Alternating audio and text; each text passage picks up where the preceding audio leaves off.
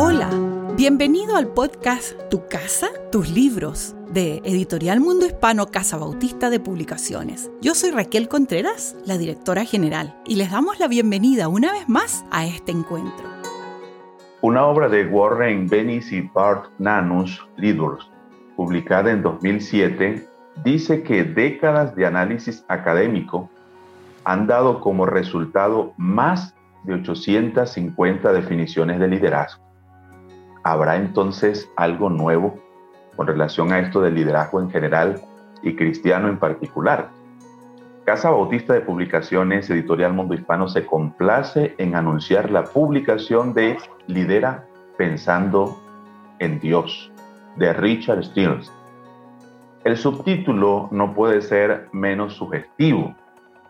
Liderazgo impulsado en valores en un mundo impulsado en el éxito.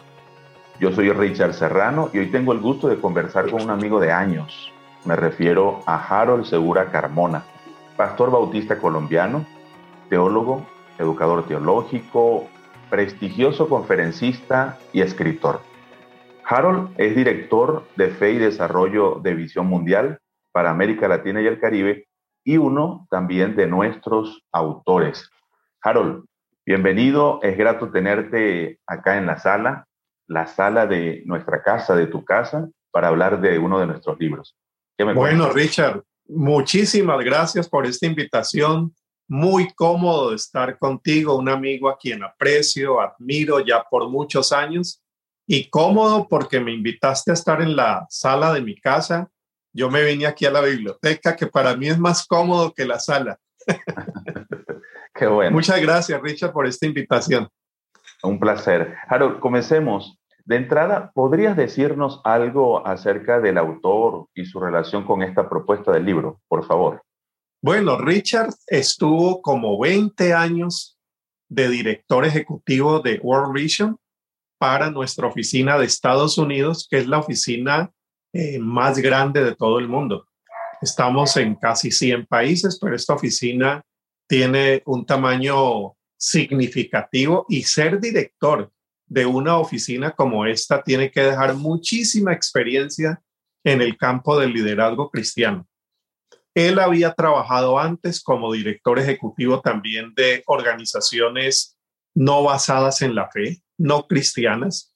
Mm. Eh, trabajó en dos de ellas muy grandes en los Estados Unidos, de manera que en este libro de Richard tenemos más que una teoría, la experiencia de vida en diferentes ámbitos del liderazgo, de la gerencia, de la dirección ejecutiva y la riqueza que nos trae es esa, la de su experiencia y la de ver cómo se pone en un mundo dominado por los valores seculares, digamos, cómo se ponen los valores de fe y el modelo de Jesús en esa práctica ejecutiva y gerencial. Qué bueno, ya yo he dado mi primera lectura de esta obra en digital. Espero pronto conseguir mi copia.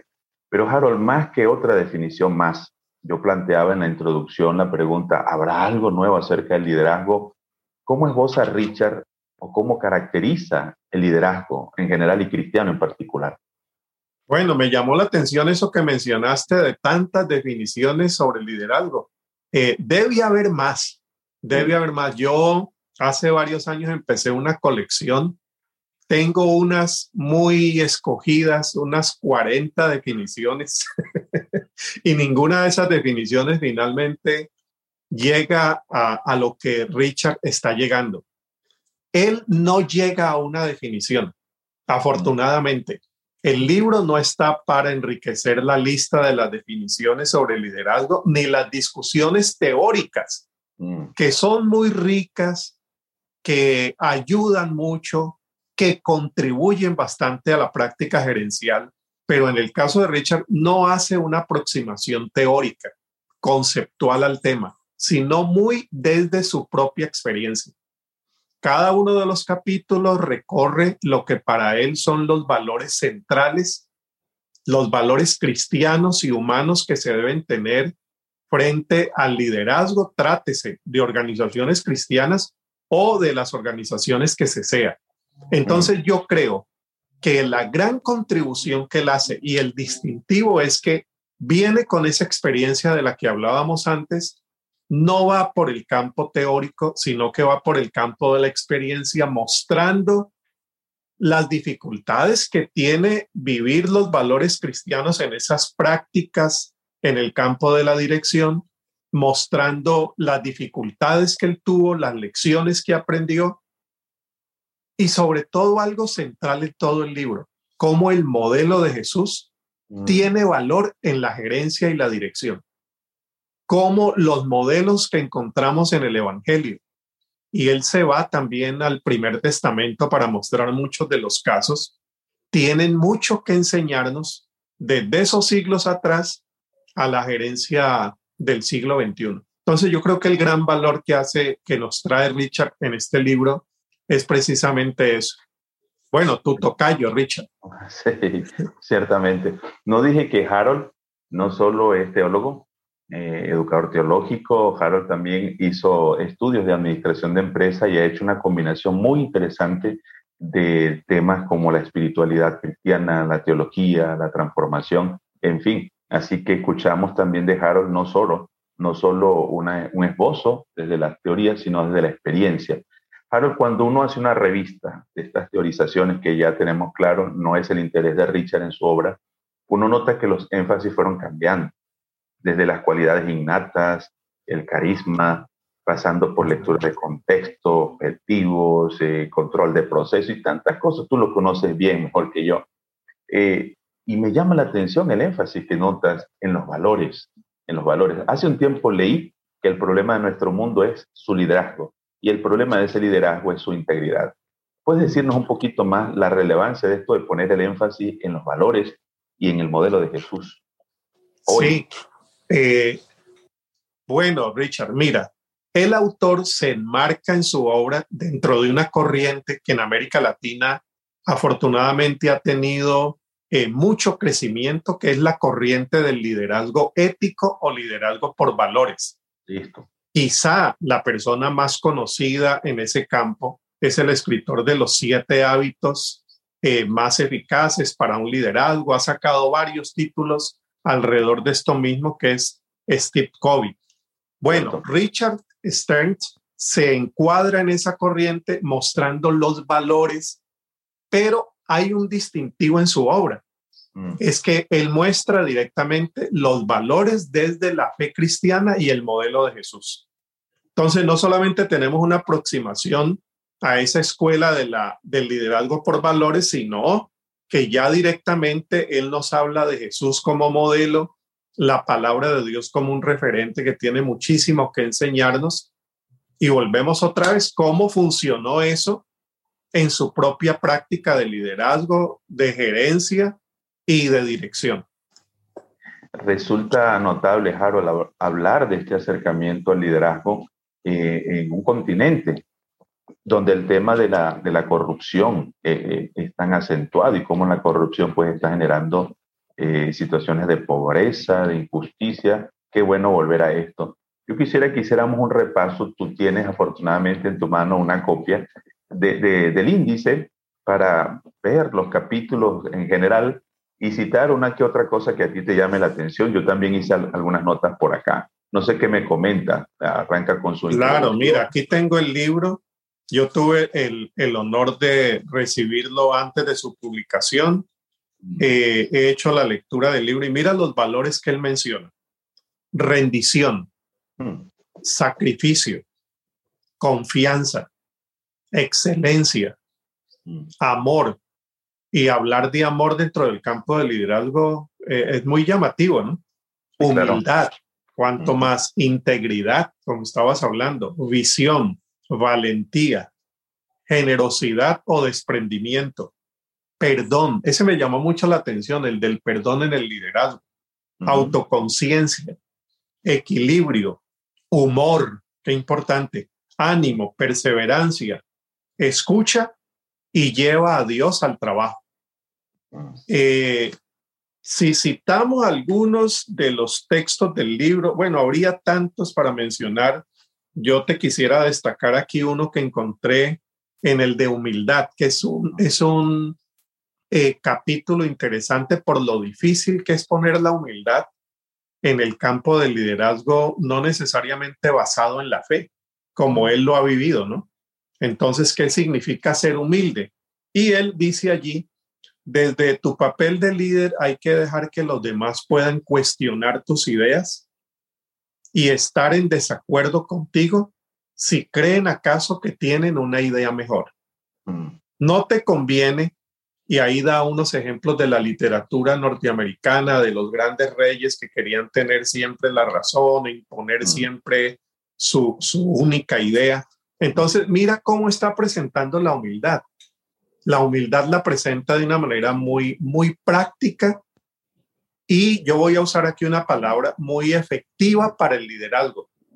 Cuando la persona del líder no es humilde, el liderazgo y la organización pierden. Cuando hay una persona que cree tener la única idea, la mejor idea, cuando no escucha a los demás, pues pierden la organización. Entonces me llamó mucho la atención, como te digo, esta parte de humildad. Y hay otra, si me permites agregar algo más, una que para mí siempre ha sido importante en esto de los estudios de liderazgo, cuando él habla de la visión. Eh, ¿quién no habla de visión en, el liderazgo? ¿no? Pero mira cómo la muestra él. Jesús se enfrentó a la enorme tarea de cambiar el estilo de liderazgo de su época. Démosle un vistazo a la fe judía en Palestina del primer siglo y al contexto en el cual Jesús vivió. Entonces va mostrando bíblicamente cómo la propuesta del liderazgo de Jesús es una propuesta que contradice el modelo del poder romano, pero contradice también, ahí yo me detuve a subrayar varios, varias líneas para contradecir también el liderazgo religioso de su época. Entonces, esto de la visión no es solamente cómo proyecto mi empresa, sino precisamente cómo contradigo también esos modelos que imperan en el liderazgo pastoral, en el liderazgo teológico, en el liderazgo de organizaciones basadas en la fe, en el liderazgo de la gerencia en general, donde pareciera que tener visión es tener la mente puesta en lo grande, en lo exitoso, en lo que viene, en lo que yo seré capaz, mm. y no en el modelo de Jesús que nos enseña a contradecir esos modelos mesiánicos y con humildad tratar de aportar mucho más a la gestión que se está haciendo en cualquier organización. Bueno, eh, subrayados tengo muchos, pero no tenemos mucho tiempo tampoco. Cierto, dos observaciones muy buenas, Harold. Este libro, honestamente lo digo, está sin desperdicio, de tapa a tapa. Fíjate que en la introducción Richard comienza diciendo, no me gusta leer libros de liderazgo, parece contradictorio, pero él está diciendo de ese enfoque de liderazgo que crea más peso, que, que más bien oprime en lugar de liberar en función al servicio. Y al final en el epílogo dice de la doble pandemia, porque está enmarcado, su libro aparece o lo sacamos en, en el marco de la pandemia de salud, pero él habla también de la pandemia racial y dice que esta doble pandemia es un curso avanzado de otro liderazgo necesario, de otro liderazgo posible. Así que queremos animar con estos comentarios de Harold eh, que ustedes puedan acercarse a esta, a esta obra. Fue preparada para enriquecer los liderazgos. Harold, para ir cerrando, a mí me gustaría que, que conversara un poco con relación a la utilidad de esta obra, pensando en liderazgos eclesiales, en liderazgos de organizaciones como estas en las cuales trabajamos nosotros de respuesta humanitaria y desarrollo, o cualquier otro liderazgo organizacional, cristianos, ministerios, en fin. ¿Qué utilidad le ves tú a esta obra? Bueno, la utilidad que yo le veo a la obra no solamente se queda restringida al campo cristiano, Mm. Ahí tiene mucha utilidad. Yo recomiendo que pastores, pastoras, teólogos, teólogas, líderes en general de nuestras iglesias evangélicas y católicas lean el libro. Eh, van a encontrar muchas contribuciones significativas desde esa experiencia de Richard. Van a encontrar ideas muy iluminadoras, van a abrir campos nuevos para entender el liderazgo pero también lo recomiendo a quienes no se identifican con la fe cristiana, quienes están distantes de esas referencias de fe, porque el libro viene, mm, valga otra vez repetirlo, de una persona que ha estado vinculada a organizaciones en general, conociendo lo que es el liderazgo, la gerencia y la dirección. Les va a dar muchas ideas y si a ustedes, a quienes no están enseñados a esto de los valores, les asusta un poquito que se hable de amor y humildad, pues les recuerdo que hay mucha gente de estos teóricos de liderazgo que hoy están hablando de esos valores porque piensan que si no acudimos a los valores, el liderazgo en general, en general va a perder muchísimo. En el campo docente, en el campo de tecnologías de información, en el campo, en fin, del liderazgo en general. Aquí tenemos un libro que Editorial Mundo Hispano ha puesto en manos ahora de todos, de todas, y que les animamos a aprovechar. Gracias, Harold. Sí, es sorprendente en la entrada la cantidad de referencias, eh, personas llamadas gurúes del liderazgo que lo leyeron y lo recomiendan, entre ellos John Maxwell y otros tantos. Yo me sorprendí, creo que son más de 20 referencias de personas que saben lo que se dice el liderazgo en varios contextos religiosos y no, y lo están recomendando. Gracias, Harold, por visitarnos y hablarnos de esta prometedora obra. Yo no sé si hay alguna cosa que quieras decir. Por ejemplo, este, ah, aprovechamos ¿Estás pensando en alguna publicación? ¿Cuándo publicas con nosotros? Sabes que siempre estamos pendientes de que tú sigas aportando desde Casa Bautista de Publicaciones Editorial Mundo Hispano. ¿Qué nos dices al respecto? Gracias, Richard. No, para mí siempre es un honor estar con Editorial Mundo Hispano en cualquier programa, en cualquier proyecto y me siento muy honrado de formar parte de esa distinguida lista yo no uno de ellos, pero una distinguidísima lista de autores tan reconocidos y que han ayudado tanto al mundo hispanohablante. Bueno, he, estado conversando con Raquel, la directora de la editorial, para hacer una segunda versión de un libro que publiqué allí que habla de la iglesia en la era del vacío. Mm. Ella me ha sugerido que agregue un capítulo sobre pandemia. Estoy muy animado a hacerlo a sacar una, una segunda versión de un libro sobre teología de la niñez, mm. pastoral de la niñez. Un niño los pastoreará, que fue eh, mi primer libro sobre ese tema y que estoy siempre agradecido a la editorial. Bueno, y hay otros proyectos por allí, si el tiempo y la familia me dejan.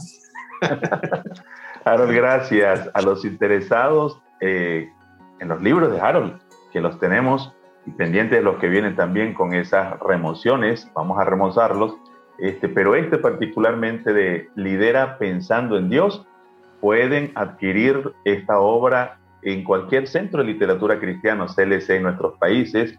Y para más detalles recomendamos visiten nuestro portal en www.editorialmh.org.